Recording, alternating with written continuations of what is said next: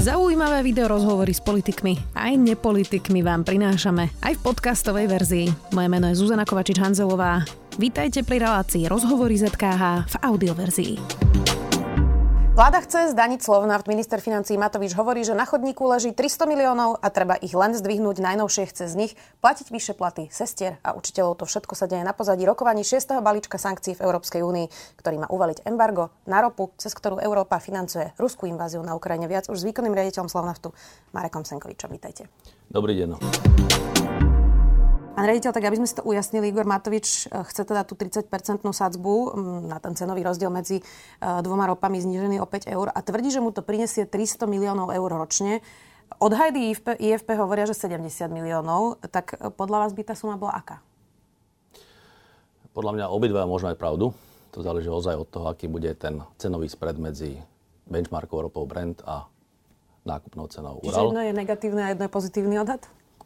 No podľa mňa tí, tí experti z IFE vypočítali, zrejme sa pozreli, aké sú odhadované ceny alebo ten spread v budúcnosti medzi Uralom a Brentom a vypočítali, že, že, že to môže byť menej.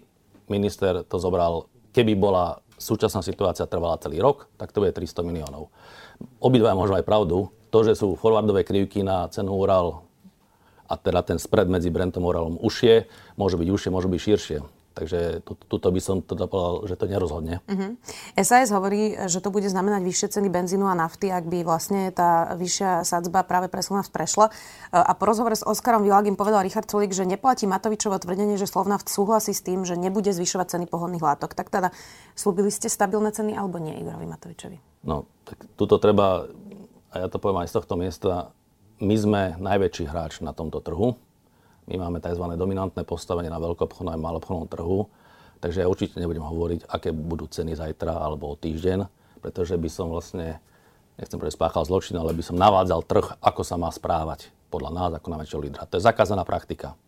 To, čo môžem povedať, že budeme robiť to, čo robíme posledných 20 rokov. To znamená, keď burzová cena napríklad motorovej nafty na trhu pôjde hore, tak pôjdu aj ceny na Slovensku. Keď pôjde dole, budem rád, pretože ten stres aspoň troške sa zníži a pôjdu dole. A tie dôvody sú dva. Eh, keď ste takýto hráč so silným vplyvom na trhu, tak vy musíte zabezpečiť, aby akýkoľvek iný konkurent, ktorý je menší, s menším ekonomickým vplyvom, mohol vám efektívne konkurovať. To znamená, aby si napríklad mohol kúpiť motorové palivo v rakúskej rafinérii, českej rafinérii, v Rotterdame, doviezť na Slovensko a konkurovať Slovnaftu. To znamená, my nemôžeme mať extrémne nízku cenu, a to je jedna teraz ešte regulovaná alebo neregulovaná alebo nejak autolimitovaná, pretože tento alternatívny dovozca by tu na nefungoval. A to, že ceny zase nemôžu byť vysoko, to je tiež zakázaná praktika, má nejaké excesívne ceny. O tom sú zase štatistiky, o ktorých vlastne aj pán minister financí hovoril, že ako sa držíme eh, v rebríčku. Dobre, čiže aby som tomu rozumela, nič ste mu neslúbili. My sme slúbili, že budeme postupovať ako doteraz. Čiže ste mu nič extra neslúbili? V akom mysle? Čiže ako znie no otázka, on, prosím? On, on tvrdí, že Slovnaft súhlasí s tým, že nebude zvyšovať ceny pohonných látok. No tak toto jednoducho nie je pravda. Čiže ste mu to neslúbili? Toto nie je pravda, my takto nebudeme postupovať. Keď trh pôjde Dobre, hore, pôjde ja, hore. Ja, sa, ja len chcem počuť, či ja ste neviem, mu to slúbili alebo nie. Ja, ja nechcem ísť je to úplne legitimné, ak ste mu to neslúbili. Uh, ja nechcem do konfrontácie s ministrom financí, lebo ja neviem, či presne to takto povedal, ako to čítate. Ak to tak povedal, tak jednoducho my nikomu nepôjdeme slúbovať, že ceny nepôjdu hore. Tak e, ne, nezvykneme dezinterpretovať citácie v tejto relácii. Veď, ale nechcem obviňovať. Ja, ja, ja, ja, ja, len hovorím, že ja neviem, čo presne povedal, ale nech by sa Takáto to pýtal... dohoda kto, proste na stole nie Nech by sa pýtal kdokoľvek, tak jednoducho pôjdeme presne podľa toho, tak ako doteraz. Uh, opäť zacitujem Igora Matoviča. Ak to Sulík chce vetovať a ostatní koaliční partnery povedia, že si necháme iba tak utiec 300 miliónov zo štátneho rozpočtu, lebo Sulík chce chrániť majiteľov Slovnaftu z Maďarska, tak v tom prípade my na ministerstve financí spustíme reguláciu v duchu ako v Maďarsku, povedal Matovič. To je teda to zastropovanie cien. Nedopadne to teda tak, že uh, vy mu radšej teda pustíte tých 70 miliónov, možno 300 miliónov, to ešte uvidíme, ako hovoríte, že to nie je celkom jasné. Minister môže potom hovoriť, že ako zdanil zlý zlý Slovnaft, ktorý má veľké zisky, ale vlastne vás to v konečnom dôsledku bude stať menej ako to zastropovanie, ktorým vás vydiera? Pozrite sa, vláda, dneska parlament, sú to suveréni, ktorí majú autonómiu rozhodnúť o tom, aká bude daňová politika, alebo aká, aká v konečnom dôsledku bude regulačná politika. Takže my do toho môžeme dať iba svoj názor. My sme aj každému, kto sa chcel s nami stretnúť, či to minister hospodárstva, minister financí, vysvetlili, ako sa tvoria ceny na Slovensku, koľko je tu hráčov, že je tu tisíc pump, my máme 250, že je tu okrem Slovenska ďalších 50 dodávateľov, ktorí dováža paliva zo zahraničia, že je tu voľný pohyb tovaru a služieb. Ak príde nejaká forma regulácie, ten trh to pokriví. Konec koncov to povedal aj protimonopolný úrad vo svojom stanovisku. Stalo sa to aj v Maďarsku vlastne. Stalo sa to aj v Maďarsku. No. A teraz späť vašej otázke. To, čo sa mi najviac nepáči na, celé, na, na celej tej debate, ja teraz nemyslím nás dvoch, ale v, v, v éteri, je tá tonalita, tých rečí, že budeme platiť radšej do Maďarska nejakým maďarským investorom a dobre, to ešte by som ešte ako tak vedel čítať, ale s bohatlíkom, oligarchom, priznám sa, to sme sa vrátili do 90. rokov. Do toho hovorí Igor Matovič. No, nie len on, sú, sú, sú, aj, e, sú aj iní politici. Viete, kak, Slovnaft je vlastnený skupinou MOL. MOL má 27 300 akcionárov. Hej. Z nich 35% akcionárov z Amerika, Anglicko, Holandsko, Polsko, Nemecko. Tisíce drobných akcionárov, vrátane zamestnancov. A potom ešte Viktor Orbán. No to ja neviem, či on je vlastníkom. Tak, hej, to už takto, uh, neviem, to nebudem komentovať. Viem, viem, že maďarská vláda tam má okolo 7%. Keď si pozriete akcionárskú štruktúru rakúskej rafinérie, rakúska vláda má v rakúskej rafinérii 31%, suverénny fond za Abu 26%. Keď si pozriete akcionárskú štruktúru jednej z polských rafinérií 53% vlastní polská vláda, v druhom 28%, takže, takže, takže to, že by bola nejaká akcionárska štruktúra v skupine MOL iná ako niekde inde na okolí, tak to absolútne vylúčujem. Ale čo som chcel povedať tým, takže takýmito privlastkami zbohatlík, zlodej, to zase dochádza k tomu, že v spoločnosti začneme vydelovať. Toto sú naši, toto sú tí druhí. Toto sú tí, ktorí sú poctiví, toto sú tí, čo kradnú. Hmm. Jednoducho, to je slovník z 90. rokov. Jasné. Inak ak si pamätáte, nie, nie je môj slovník, to je slovník Igor Matoviča ja, ja viem, 10 Ja viem a, a absolútne sa mi nepáči, pretože ak vtedy Medlen Albrightová povedala, že Slovensko je dierou na mape Európy, tak takýmto slovníkom vlastne podľa mňa sa stáva Slovenskou investičnou dierou na mape Európy, pretože vyháňame investorov. Zajtra sa môže Belgičan pýtať, na čo mám investovať do Slovenska, kde sú najvyššie dane, najvyššie odvody a ešte politici podľa toho, či z jednej alebo z druhej strany, mi môžu povedať, že som zlodej. Alebo zdaniť. Alebo zdaniť. Uh, však dobre, veď to je argumentácia podnikateľa, ja tomu rozumiem. Slovnaft potvrdil, že vás v tomto období začal vyšetrovať protimonopolný úrad. Maximálne súčinne spolupracujeme a poskytujeme všetky potrebné informácie, povedal váš hovorca rafinerie Anton Molnár. Spoločnosť dodala, že vníma stupňujúci sa politický tlak v kontexte novej dane z ruskej ropy, ktorú dnes vláda schválila. Čiže naznačujete, že ide o politickú objednávku vyšetrovania? Nie, nie. Pozrite sa. Tiež sa mi napríklad nepáči, že ten protimonopolný úrad je podobne ako my s prepačením fackovaný z každej strany a robia z nich nejakých amatérov, ktorí si nevedia počítať. Je tam obrovské množstvo podľa mňa normálnych, statočných ľudí, tak ako statočných policajtov, hoci možno má, možno má názor treba na policajt alebo na, na sudcov. Jednoducho tí experti vo februári alebo marci dostali podnet od nejakých zákazníkov alebo odberateľov, ktorí sa stiažujú, že na Slovensku sú vysoké ceny. To znamená, podnet prišiel už dávno v marci a dneska začali vyšetrovať, že či je pravda, že sú na Slovensku vysoké ceny. Takže vôbec to neberem ako nejaký, nejakú reakciu no, tak v na to sa tým vyjasní, že či máte tie marže vysoké alebo nie. Vyjasní sa týmto, alebo dajú odpoveď to, že či e, ceny na Slovensku boli nejak neprimerane vysoké v porovnaní treba s, s inými trhovými subjektami. Jasné, aspoň sa to dozvieme, lebo vy hovoríte, že nie. Niektorí politici hovoria, že máte teda veľmi vysoké no, marže. Aspoň no. sa teda dozvieme, ako to je. Správa z predtoch dní hovorí, že cena benzínu na čerpacích staniciach dosiahla ďalšie maximum. Priemerná cena Natural 95 vystúpila podľa štatistického úradu minulý týždeň na 1,78 eur. Nafta sa udržala tesne pod hranicou 1,8 eur. Kam to ešte teda môže stúpať napríklad aj po tom, čo vás štát zdaní? No tam by som nedával žiaden súvis. Hej. To, že cena pôjde hore alebo dole, vôbec nesúvisí s daňami. Čiže tým odpovedáme na tú otázku, čo sa pýtali možno pred pár minútami, čo jeden minister sa pýtal, že my to premietneme do cien.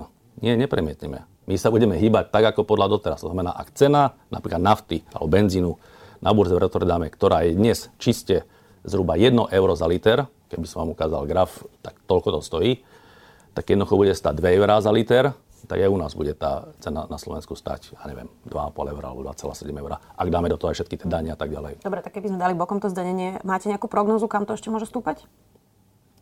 No, e, v prípade automobilu benzínu je to komodita, ktorá je ozaj globálne obchodovaná. Najväčší spotrebiteľ na trhu vo, svete sú Spojené štáty americké. Tie skoro jednu tretinu, skoro 40% celosvetového benzínu spotrebujú. Tí sú, tí, e, ten pík v v tej uh, v raste cien komodity, či v, na New Yorkskej borze alebo v Rotterdamskej, býva presne v týchto týždňoch, apríl, má, jún. Zvyčajne to vrcholí okolo Dňa nezávislosti Spojených štátov amerických, kedy sa hýbu milióny motoristov.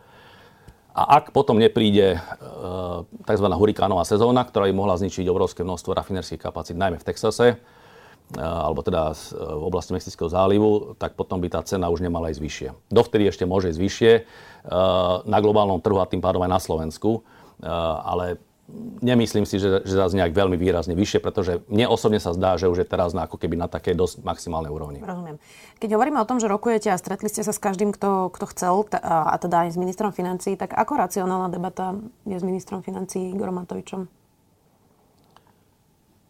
On je veľmi racionálny človek, podľa tej, aspoň teda podľa tej debaty, čo sme mali. Uh-huh. Uh, ja ne, nebudem posudzovať nejaké mediálne výstupy a, a, a politické komentáre, ale v rámci za stolom, keď sme sa bavili, tak uh, veľmi podrobne hodiny počúval, ako trh funguje, ako som aj vám skúsil povedať, že nás, mu povedali na Slovensku 1000 pump, my máme 100 250 40% motorovej nafty, ktorá sa na Slovensku spotrebuje, dovážená zo zahraničia.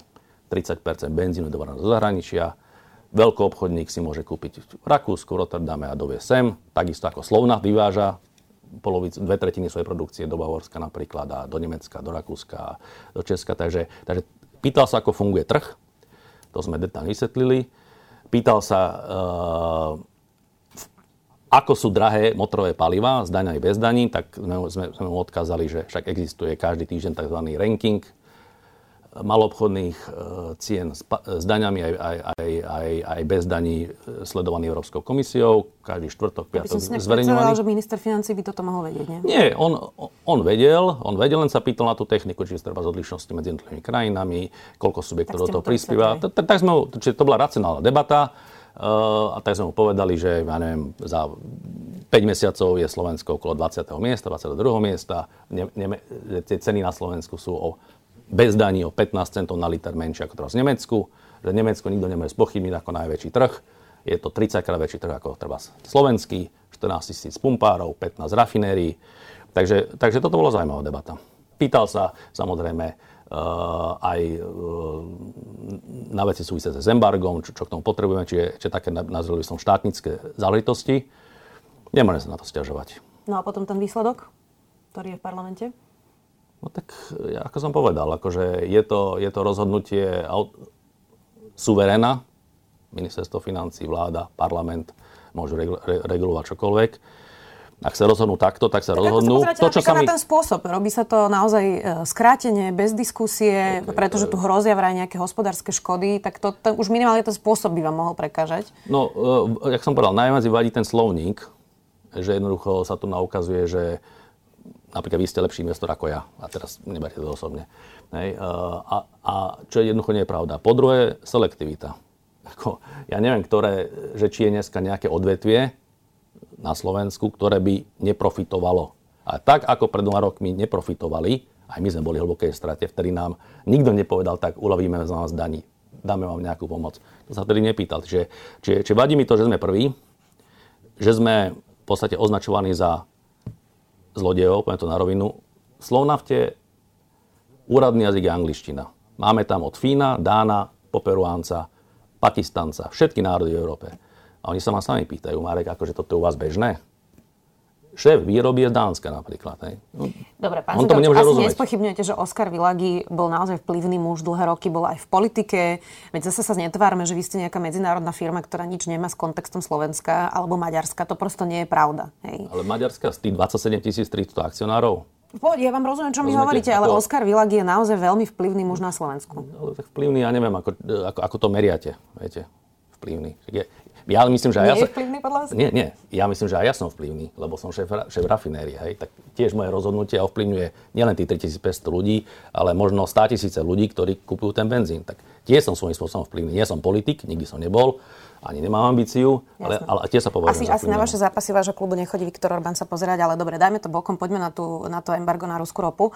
E, ako ste si spätne vyhodnotili to rozhodnutie vašich manažerov, strategické rozmýšľanie, e, keď ste absolútne závislí na rope a za Zacitujem aj Oskara Világiho z neformálneho stretnutia s novinármi minulý týždeň alebo už to bolo dva týždne dozadu, už si nepamätám presne, ale teda bola som tam aj ja a hovoril, že to najhoršie, na čo sme sa pripravovali Slovnafte, bola porucha ropovodu družba, ktorá by trvala niekoľko mesiacov, preto sme rozšírili Adriu. Počítali sme s tým, že keby to trvalo rok, vedeli by sme dopraviť dostatočné množstvo ropy. Tak to vyhodno- vyzerá, že ste vyhodnotili zle tú situáciu po anexii Krymu, nie? Kto to, kto to vyhodnotil lepšie? Plinári to vyhodnotili lepšie? Máme napríklad na Slovensku dvakrát viacej elektrární postavených, keby ja neviem, zo dňa deň prestali fungovať. Máme dvakrát viacej trubiek postavených a plynových ložísk, keby plyn prestal fungovať. Proste ten trh tak nefunguje. S energiami, viem, čo cítite, hej, alebo, alebo, alebo tuším, čo, pardon, e, čo myslíte. Ten trh s energiami funguje tak, to, čo sa vyrobí, to sa aj spotrebuje. Nerobí sa na sklad. Nerobí sa nikdy. To znamená, nikto nemohol predsa vedieť ešte v januári, ja neviem, že by, že by to písalo Smečko, alebo, ale, alebo v februári 22., že zajtra bude invázia, ktorá vygeneruje také, také udalosti typu embargo, zákaz ruskej ropy. To, to nikto nehovoril. My sme sa pripravili na technické riešenie, pokiaľ dojde ten ropovod z Ruska, je 70 rokov starý, či na Ukrajine, či na Bielorusku, či na Rusku. V Rusku mohla nastať situácia, že jednoducho tá ropa nepôjde ale Rusi exportujú stále dneska dvakrát viacej ropy cez more ako cez ropovo. Takže my sme počuli, dobre, nepôjde, nepôjde rúra, kúpime to na mori, dovezeme na Slovensko, cez Adriu, do ktorej sme my dali 170 miliónov dolárov. Nie Slovensko, my sme dali o to 170 miliónov dolárov. Takže my sme sa na to seriózne prepravili. No a vyhodnotili ste to spätne? Ja nehovorím, že veď, dobre, máte pravdu, sú, sú viacerí, ktorí sa na to nepripravili, či ste to spätne vyhodnocovali ako chybu vo firme? Nie, nie, nie. Pretože sú veci, na ktoré sa uh, tie ekonomické, keby ste sa chceli ošetriť pred každým rizikom, by to bolo neumerne drahé. Poviem príklad. Bývam v paneláku, bytovke, nemám dva byty. A pritom hrozí tam riziko, že nejaký sused zabudne vypnúť plyn a, a ten dom vybuchne. Proste berem to ako riziko, že to je, je to permanentne prítomné. Toto je to isté vlastne s energiami. Nemáme postavených 6 jadrových elektrární, aby 4 boli odbočené proste akože boli v zálohe, keby tie dve vypadli. Máme dve.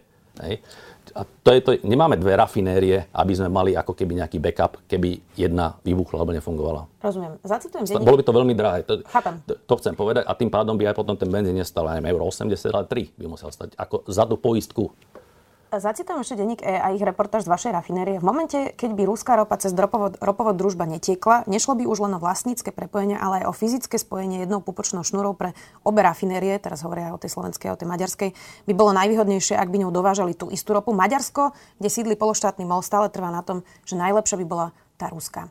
Inými slovami, má teda Viktor Orbán vlastne dva žolíky na vydieranie partnerov v Európskej únii, okrem toho maďarského ešte aj ten slovenský? Ako myslíte si, že Maďarská republika bude blokovať prepravu ropy na Slovensko? Embargo ropy bude blokovať. No tak dobre, ale Európska únia môže rozhodnúť, že 26 krajín zoberie embargo a Maďarsko nechajú ako keby na pospas. Ale aký, s tým, aký to má vplyv na Slovnaft? Tak tá ropa pôjde cez Chorvátsko, cez Maďarsko na, do, do Slovnaftu. No, tá nová alternatívna ropa. No jasné, ale keďže to je na tej jednej rúre sú dve rafinérie, tak má vlastne dva žolíky, nie? Ale čo, že, akože, že, že, že nedovolí, aby tá ropa, čo sme my kúpili v Slovnafte, aby prišla na Slovensko? Aby prišla iná ako tá Ruska. Ako? No tak aj v tej reportáži sa písalo, že keď sa tam iná zmes prepravuje, tak ano. sa vtedy uh, vypne tá ruská zmes, lebo môže iba jedna zmes a potom je tam kúsok zmiešaný no ešte. Veď, no tak veď, musí proste ísť tá ruská. No nemusí ísť. Prečo? Však, však keď sa okolo, o, okolo tej rúry je postavených množstvo nádrží. A bude postavených ešte viacej nádrží, pretože budeme diverzifikovať. Takže ten ropovodný systém vie prepraviť aj 10 druhov rôb. Hej, takže, takže tie nádrže, ktoré budú dedikované, určené pre Slovnaft, a bude tam napríklad, vymyslím si, iracká ropa, no tak pôjde na Slovensko. Akože, akože uh, ak to chceme prísť tomu, že, že politicky rozhodne, že, že nepustíme ropu na Slovensko, tak neviem, tak to potom môžeme sa baviť, že prečo by Češi mali pustiť plyn na Slovensko. Tak spúšťačom celej tejto debaty je embargo na ropu, uh, ktorou financujeme ruský režim, bohužiaľ, to je proste, to je proste fakt.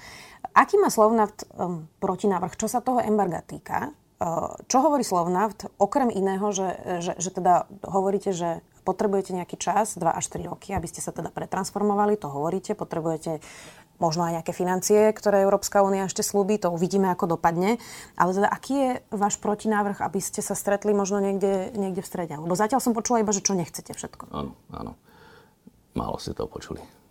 Preto sme vás zavolali. Uh, super. Uh, priznám sa, za posledné tri mesiace mám ozaj dobrú debatu s ministerstvom hospodárstva aj s niektorými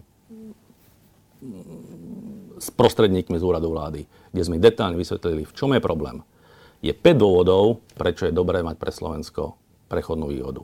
To, že Slovnaft si upraví svoje nejaké vlastné technológie, aby vedel spracovať iný typ ropy, to je jeden z tých piatich. Možno ten najmenší. Oveľa väčší je, že napríklad treba posilniť ropovodnú sústavu na Slovensku, aby vedelo zásobovať aj východné Slovensko, kde sú umiestnené núdzové zásoby štátu. To je beh na x rokov. Hej. Treba rozšíriť na chorvátskom území. Krátky úsek ropovodu tak, aby cez tento bottleneck vedelo ísť dostatočné množstvo ropy. Aj pre Slovensko, ale nie v takej miere, aby Slovensko, aby Slovna vedel vyrábať na 100%, pre Maďarsko, aby tí vedeli vyrábať na 100%, aby mohli zásobované aj slovenské štátne hmotné rezervy, aj maďarské štátne hmotné rezervy, keby sa tie ropné rezervy vypustili v čase krízy a prípadne ešte, aby aj české rafinery mohli byť zásobované. Čiže, čiže to je akcia, a to musím zase ako pochváliť ministra hospodárstva, ktorý sa toho chopil a chce ísť do Chorvátska a chce rokovať s chorvátskym ministrom energetiky, aby jednoducho tento projekt, toto úzke hrdlo na pár desiatok kilometroch sa vyriešilo. Lebo pomôže to celému regiónu. Ďalší dôvod, a troška chcem sa vrátiť k tomu, čo hovoríte, že financujeme vojnu nejakým spôsobom, alebo podporujeme režim, podporujeme tanky, ako písal jeden europoslanec hospodárskych novinách, že vďaka tomu sa vyrábajú ruské tanky. No tak vďaka tomu, že Slonaf existuje a funguje a že všetky tieto rafinérie, ktoré tu na fungujú dneska, čiastočne z ruskej ropy, čiastočne z inej ropy, jednoducho pomáhajú sa tej Ukrajine brániť. Viete, ja viem, že asi do Smečka nezavolajú ukrajinské firmy a, a, a, a rôzne mesta, ale mne zavolajú. A chcú od nás naftu. A im jedno, z čoho je vyrobená tá nafta. Volajú do polských firiem, volajú do českých, do maďarských, do rumunských. Myslíte, že, že, že to by nebolo možné, keby ten slon vstal? Že by sa nemohli efektívne brániť? Že by tí polnospodári, ktorí chodia teraz siať na, na Ukrajinu, že by mali ísť na čom jazdiť? Oni nechodia na ruské nafte, na bieloruské nafte, ale chodia na európske nafte. Dobre, čiže dávate no. nejakú naftu v Ukrajine a ešte teda ďalej? No a, a veľmi dôležitý dôvod, ktorý troška z tej debaty unikol, je, a to pri, priznám sa, že to neviem úplne posúdiť, ale len podľa toho, čo čítam, je schopný, alebo tí ostatní ťažiari, ktorí ťažia ropu typu Saudská Arábia, Irák, Irán, ja neviem, Severná Afrika, Amerika, dvihnúť tú ťažbu do takej miery, aby vedeli nahradiť ten objem tej ruskej ropy, ktorá nepôjde na trhu. Na trh. To je 3 milióny barelov zhruba denne to sú 3% svetovej ťažby. Však som čítal pred týždňom, že najväčší ťažar ropy na svete, čo je Saudská Arábia, ktorá dneska ťaží zhruba 10 miliónov barelov, 10 až 11, je schopná zvýšiť to na 13 miliónov v roku 27. A to je krajina, kde sa najľahšie ťaží ropa. Najlepšie geologické podmienky, tak oni povedali, že to vieme dvihnúť do, do troch rokov. To znamená inak povedané, keď sa, Rus, keď sa stratí tá ruská ropa z trhu, čo je volanie, to nazveme to vyspelého sveta, tak jednoducho tie 3 milióny barelov budú chýbať. Prečo, prečo my by sme mali mať to šťastie, že, že nás nepreplatí nejaký Nemec, alebo Španiel, alebo Francúz?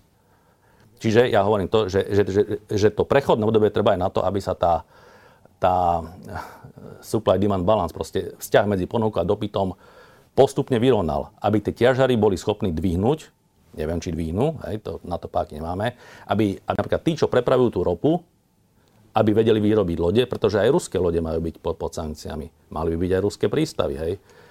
E, to, e, a toto není jednoduchá vec. Ako, na toto neviem vám odpovedať, že či jednoducho e, o pol roka, keby že prišlo Mergo zo dňa na deň, že či napríklad tretina Európy, ktorá odoberá Rusku a kazachskú ropu, pričom kazachská ropa je tiež pod kontrolou Ruska, pretože je cez ruský ropovodný systém, že či jednoducho tretina ropy do Európy príde z tých globálnych trhov. Jasne, to uvidíme asi v rámci tej diskusie. Ja sa pre istotu iba spýtam, aký má Slavna vlastne postoj k vojne na Ukrajine? No taký ako každý normálny človek. Skúste to že, rozvinúť. Obyčajná, obrovská, zbytočná tragédia, ktorá nastala v 21. storočí, o ktorom priznám sa, keď som pozeral tie snímky, sme si pripomínali aj povstanie 75 rokov od skončenia druhej svetovej vojny, tak deťom dnešnej generácie to nič nehovorí. Dokonca ani mne to už nič nehovorilo, pretože som narodil v roku 73. Som to počul iba z dejepisu alebo od starých rodičov. Som si myslel, že toto už nikdy predsa nemôže nastať. A vidíte, nastalo sa to. Takže je to, je to, je, je to nepochopiteľná tragédia, úplne zbytačná, ktorá, ktorá jednoducho vygenerovala stres nielen samozrejme Ukrajincom a obrovské množstvo mŕtvych, ale, ale aj u nás. Jednoducho, mali by sme si viacej vážiť aj bežnejšie veci, ktoré sme si včera nevážili. Hm. Poďme aj k tým nejakým argumentom, ktoré uh, sme si zatiaľ vypočuli. Analytik Hirman upozornil, uh, že sú rozpory vašej argumentácie a argumentácie ministra hospodárstva. Najprv sme teda od vlády a Richarda Sulika počuli, že Adria kapacitne vôbec nestačí, aby Slovnaft mohol produkovať efektívne a že sú tam teda aj trikrát vyššie poplatky za prepravu ropy na kilometr, ako účtujeme my alebo Česko. Ale teraz počúvame od vášho šéfa pána Világiho, že Adria vlastne nie je až taký problém, že tam máte dokonca kapacitu 6 miliónov tón ročne, uh, čo je vaša spotreba. A teda analytik Hirman pripomína, že to vlastne povedal aj najvyšší šéf MOLu pán Hernádik, aj keď hovoril teda o tých 5 miliónoch, čiže 5-6, dobre. Tak skúsme sa teda zorientovať najprv v týchto rozporoch, že ako to teda je. No, že podľa mňa tam nie sú žiadne rozpory. Pretože ten pán, ktorého ste citovali, myslím pána, pána Jermana, on zrejme vníma Adriu od Omnišel, prístav Chorvátsko až do Bratislavy. V skutočnosti Adria je iba ropovod na chorvátskom území. Na maďarskom území sa to nevolá Adria. Sa to volá Baračák, priateľstvo, to asi to jedno slovo po maďarsky, čo viem. To znamená, to znamená pán Hernády, e, pán Hernády hovoril, že kapacita medzi Maďarskom a Slovenskom 6 miliónov tón. Áno, to je tých 170 miliónov dolárov, že sme investovali pred 8 rokmi aj s pomocou Transpetru, ktorý dal do toho 10 miliónov. E, pán Sulík hovorí o úzkom hrdle na chorvátskom území. To má pravdu. To je úzke hrdlo, ktoré dokáže zásobovať Slovnaft tak, aby išiel na zhruba 80% výkon, 70-80% výkon. Chvala Bohu, to je kapacita, keby ani liter paliva nedošiel z Rakúska, Česka, alebo aj od, odkiaľ bežne chodieval, tak Slovnav je schopný zásobovať celý trh na Slovensku bez toho, aby, aby vlastne niekto e, e, cítil nedostatok. Na druhej strane nebude schopný exportovať. Poviete si, že a čo nás to má zaujímať? Dobrá otázka, ale hneď ideme, ideme rok ďalej. My sme veľký exportér do Rakúska a do, do Česka. Tie krajiny budú, budú nedostatkové. V rámci voľného pohybu tovaru nezabránite, keď príde česká firma mi zajtra doslovná naftu volať, chcem si od vás kúpiť palivo. Ja sa nemôžem pýtať, čo s tým palivom urobí. Ja mu nemôžem zakázať, aby to vyviezol. V nejakom momente, keď tie regióny budú jednoducho krátke v nafte, prídu na Slovensku, pretože budú vidieť, že to je prebytok, alebo keď bola nebude ešte regulácia, že tu ešte aj nižšie ceny, vykúpia ten tovar a nebude ten tovar ani na Slovensku. To znamená, my tvrdíme, že je dôležité rozšíriť ten ropovod na chorvátskom území práve preto, aby ten balans tom regióne, aby tá ponuka bola zhruba taká, ako je teraz, preto, aby nedochádzalo k vykupovaniu a vyschýnaniu toho tovaru v jednotlivých krajinách a popri tom, aby sa aj tie palivá čiastočne vedeli predávať na Ukrajinu. Hmm. Dobre. Hovoríte... Čiže nie je tam rozpor. Medzi Slovenskom a Maďarskom 6 miliónov. To, čo pán Hernády na chorvátskom území je úzke hrdlo, to sa dá vyriešiť za 2-3 roky. Hej. No a poďme k tým dvom až trom rokom, lebo to ste povedali, že teda potrebujete na prehodenie tých technológií na iný typ e, ropy, inak neviete spracovať inú ropnú zmes, ako napríklad teda z družby cez Ukrajinu. Šéf Molu Hernady ale povedal, že je to možné, aj keď by sa teda hneď prepnúť, uh, aj keď by sa znížila efektívnosť Slovnaftu o 30 Hej, To sedí? No, e, to, to, to je... Či, no, lebo chcem sa k tomu ešte, či aha, to sedí to číslo. Tak, sedí, približne. Lebo ste sa nadýchli ešte. Áno, ja chcem ešte pokračovať. Uh, lebo 30% nepochybne nie je málo. Ale teda naozaj tu nehovoríme akože o kolapse, že zo 100 na 0. Hej? Áno, áno, Čiže prečo to nemôžeme prepnúť hneď s tým, Hovorím. že naozaj Slovnaft by teda áno. mal minus 30%? Nie, že Slovnaft.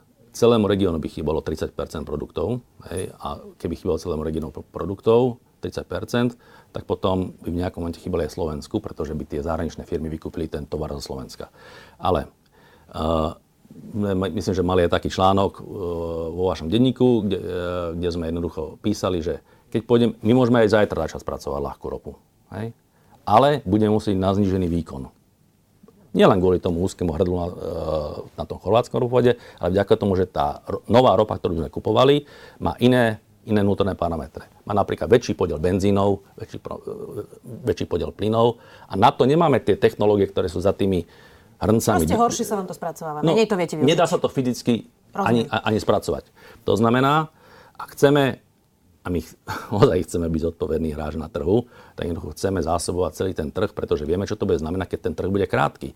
Budú rady na, če- na čerpacích staniciach. Však choďte do Maďarska, a ono to je spôsobené tým, že tam bola regulovaná cena. Možno dobrý úmysel, hej, chceli pomôcť ľuďom. Skutočnosť, úmysel, sku, e, e, skutočnosti vytrestali tých, tých ľudí, pretože dneska si natankujete 10 litrov do, do, do jednej nádrže, keď chcete ďalších 10 litrov, musíte ísť na, na druhú pumpu. import palív sa do Maďarska zastavil, nikto tam už nedováža. Domáca rafinéria má problém naplniť e, domáci trh a jednoducho, čomu to povedie? Iba k tomu, že tí ľudia síce si môžu natankovať o 50 centov menej a na papieri, pretože nebudú si môcť natankovať, pretože nebude čo natankovať. Hej.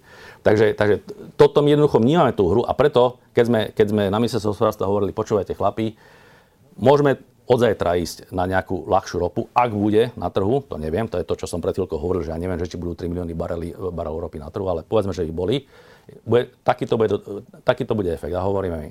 Na to by sme zmenili technológiu, potrebujeme roky. To, že prečo to boli dva alebo tri, to prišlo z Európskej komisie, že no viac ako 5 rokov nedostanete.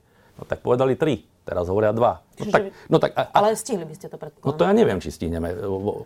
Postavíte si dom za 3 roky so všetkými povoleniami. Toto je, toto je oveľa komplikovanejšia operácia. Spýtajte sa Transpetrole, či sú schopní za 3 roky napríklad postaviť nový ropovod do Čiach do, na východ Slovenska, aby vedeli zásobovať núdzové zásoby.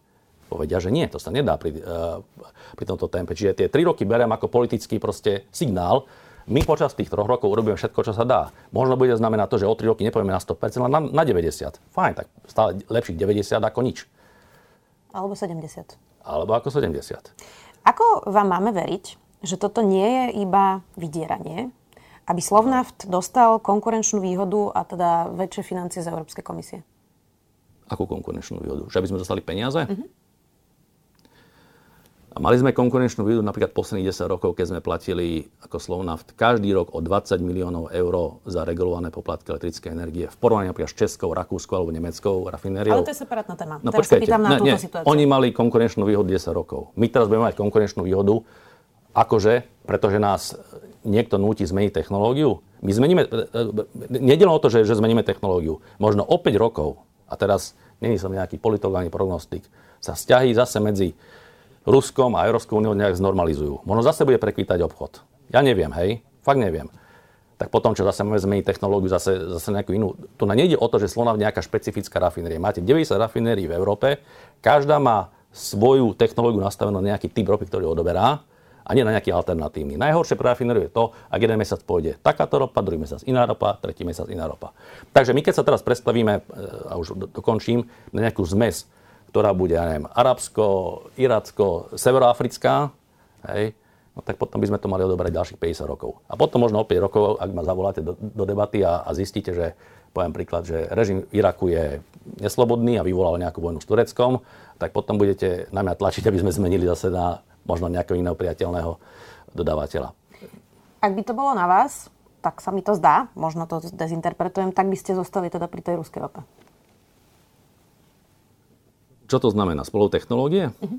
Tak z pohľadu technológie je to, je to samozrejme najdlhšie. Aj, samozrejme aj princípov teraz, situácie, momentálne celého kontextu. Nie, nie, že... Tak ako, ako uh, ideme miešať to, že my potom na konci poviete, že akože podporujem vojnu? Nie, nie, preboha, vôbec to nechcem takto zjednodušovať, ale pýtam sa, že keď by to bolo na vás, že, že hovoríte, že teda na 50 rokov, ja tomu rozumiem, čiže ak by ste sa vy mali teraz strategicky rozhodnúť, tak radšej by ste zostali pri tej ruskej rope, pretože možno o 5 rokov rehabilitujeme Rusko, možno tam už Vladimír Putin nebude, to nevieme povedať, hej, ale že vlastne by ste radšej, a, k tomu správne rozumiem. Hej? No pozrite sa, a, a, uh, urobíme, ideme teraz, a nielen my, Slovnaft odoberá je jedna dvacatina z toho, alebo jedna tricatina z toho, čo, čo odoberá Slovnat vo vzťahu k iným rafinériám vo vzťahu ruskej rope. Hej. Čiže do Rus, z Ruska do Európy chodí 30 krát viacej toho, ako, ako Slovnat odoberá. To znamená, aj všetky ostatné rafinérie sa v nejakom momente budú musieť nejak, nejak pretransformovať. To bude znamenať investície, miliardové investície v konečnom dôsledku. Sú to peniaze, ktoré sú nenávratné. Čiže z pohľadu vyhodených peňazí je to niečo, čo by nikto nechcel investovať, pretože by tie, peniaze mohol položiť na niečo iné, napríklad do fotovoltaiky, do elektrolyzérov, do množstva iných zelených investícií. Takže, takže z pohľadu investícií, e, samozrejme, že by sme to neradi robili, nechceme podporovať vojnu, e, príde takýto názor, zmeníme to. Sú to peniaze jednoducho, ktoré sa v nejakom momente, v nejakom momente v rámci celej Európskej únie prejavia v cenách.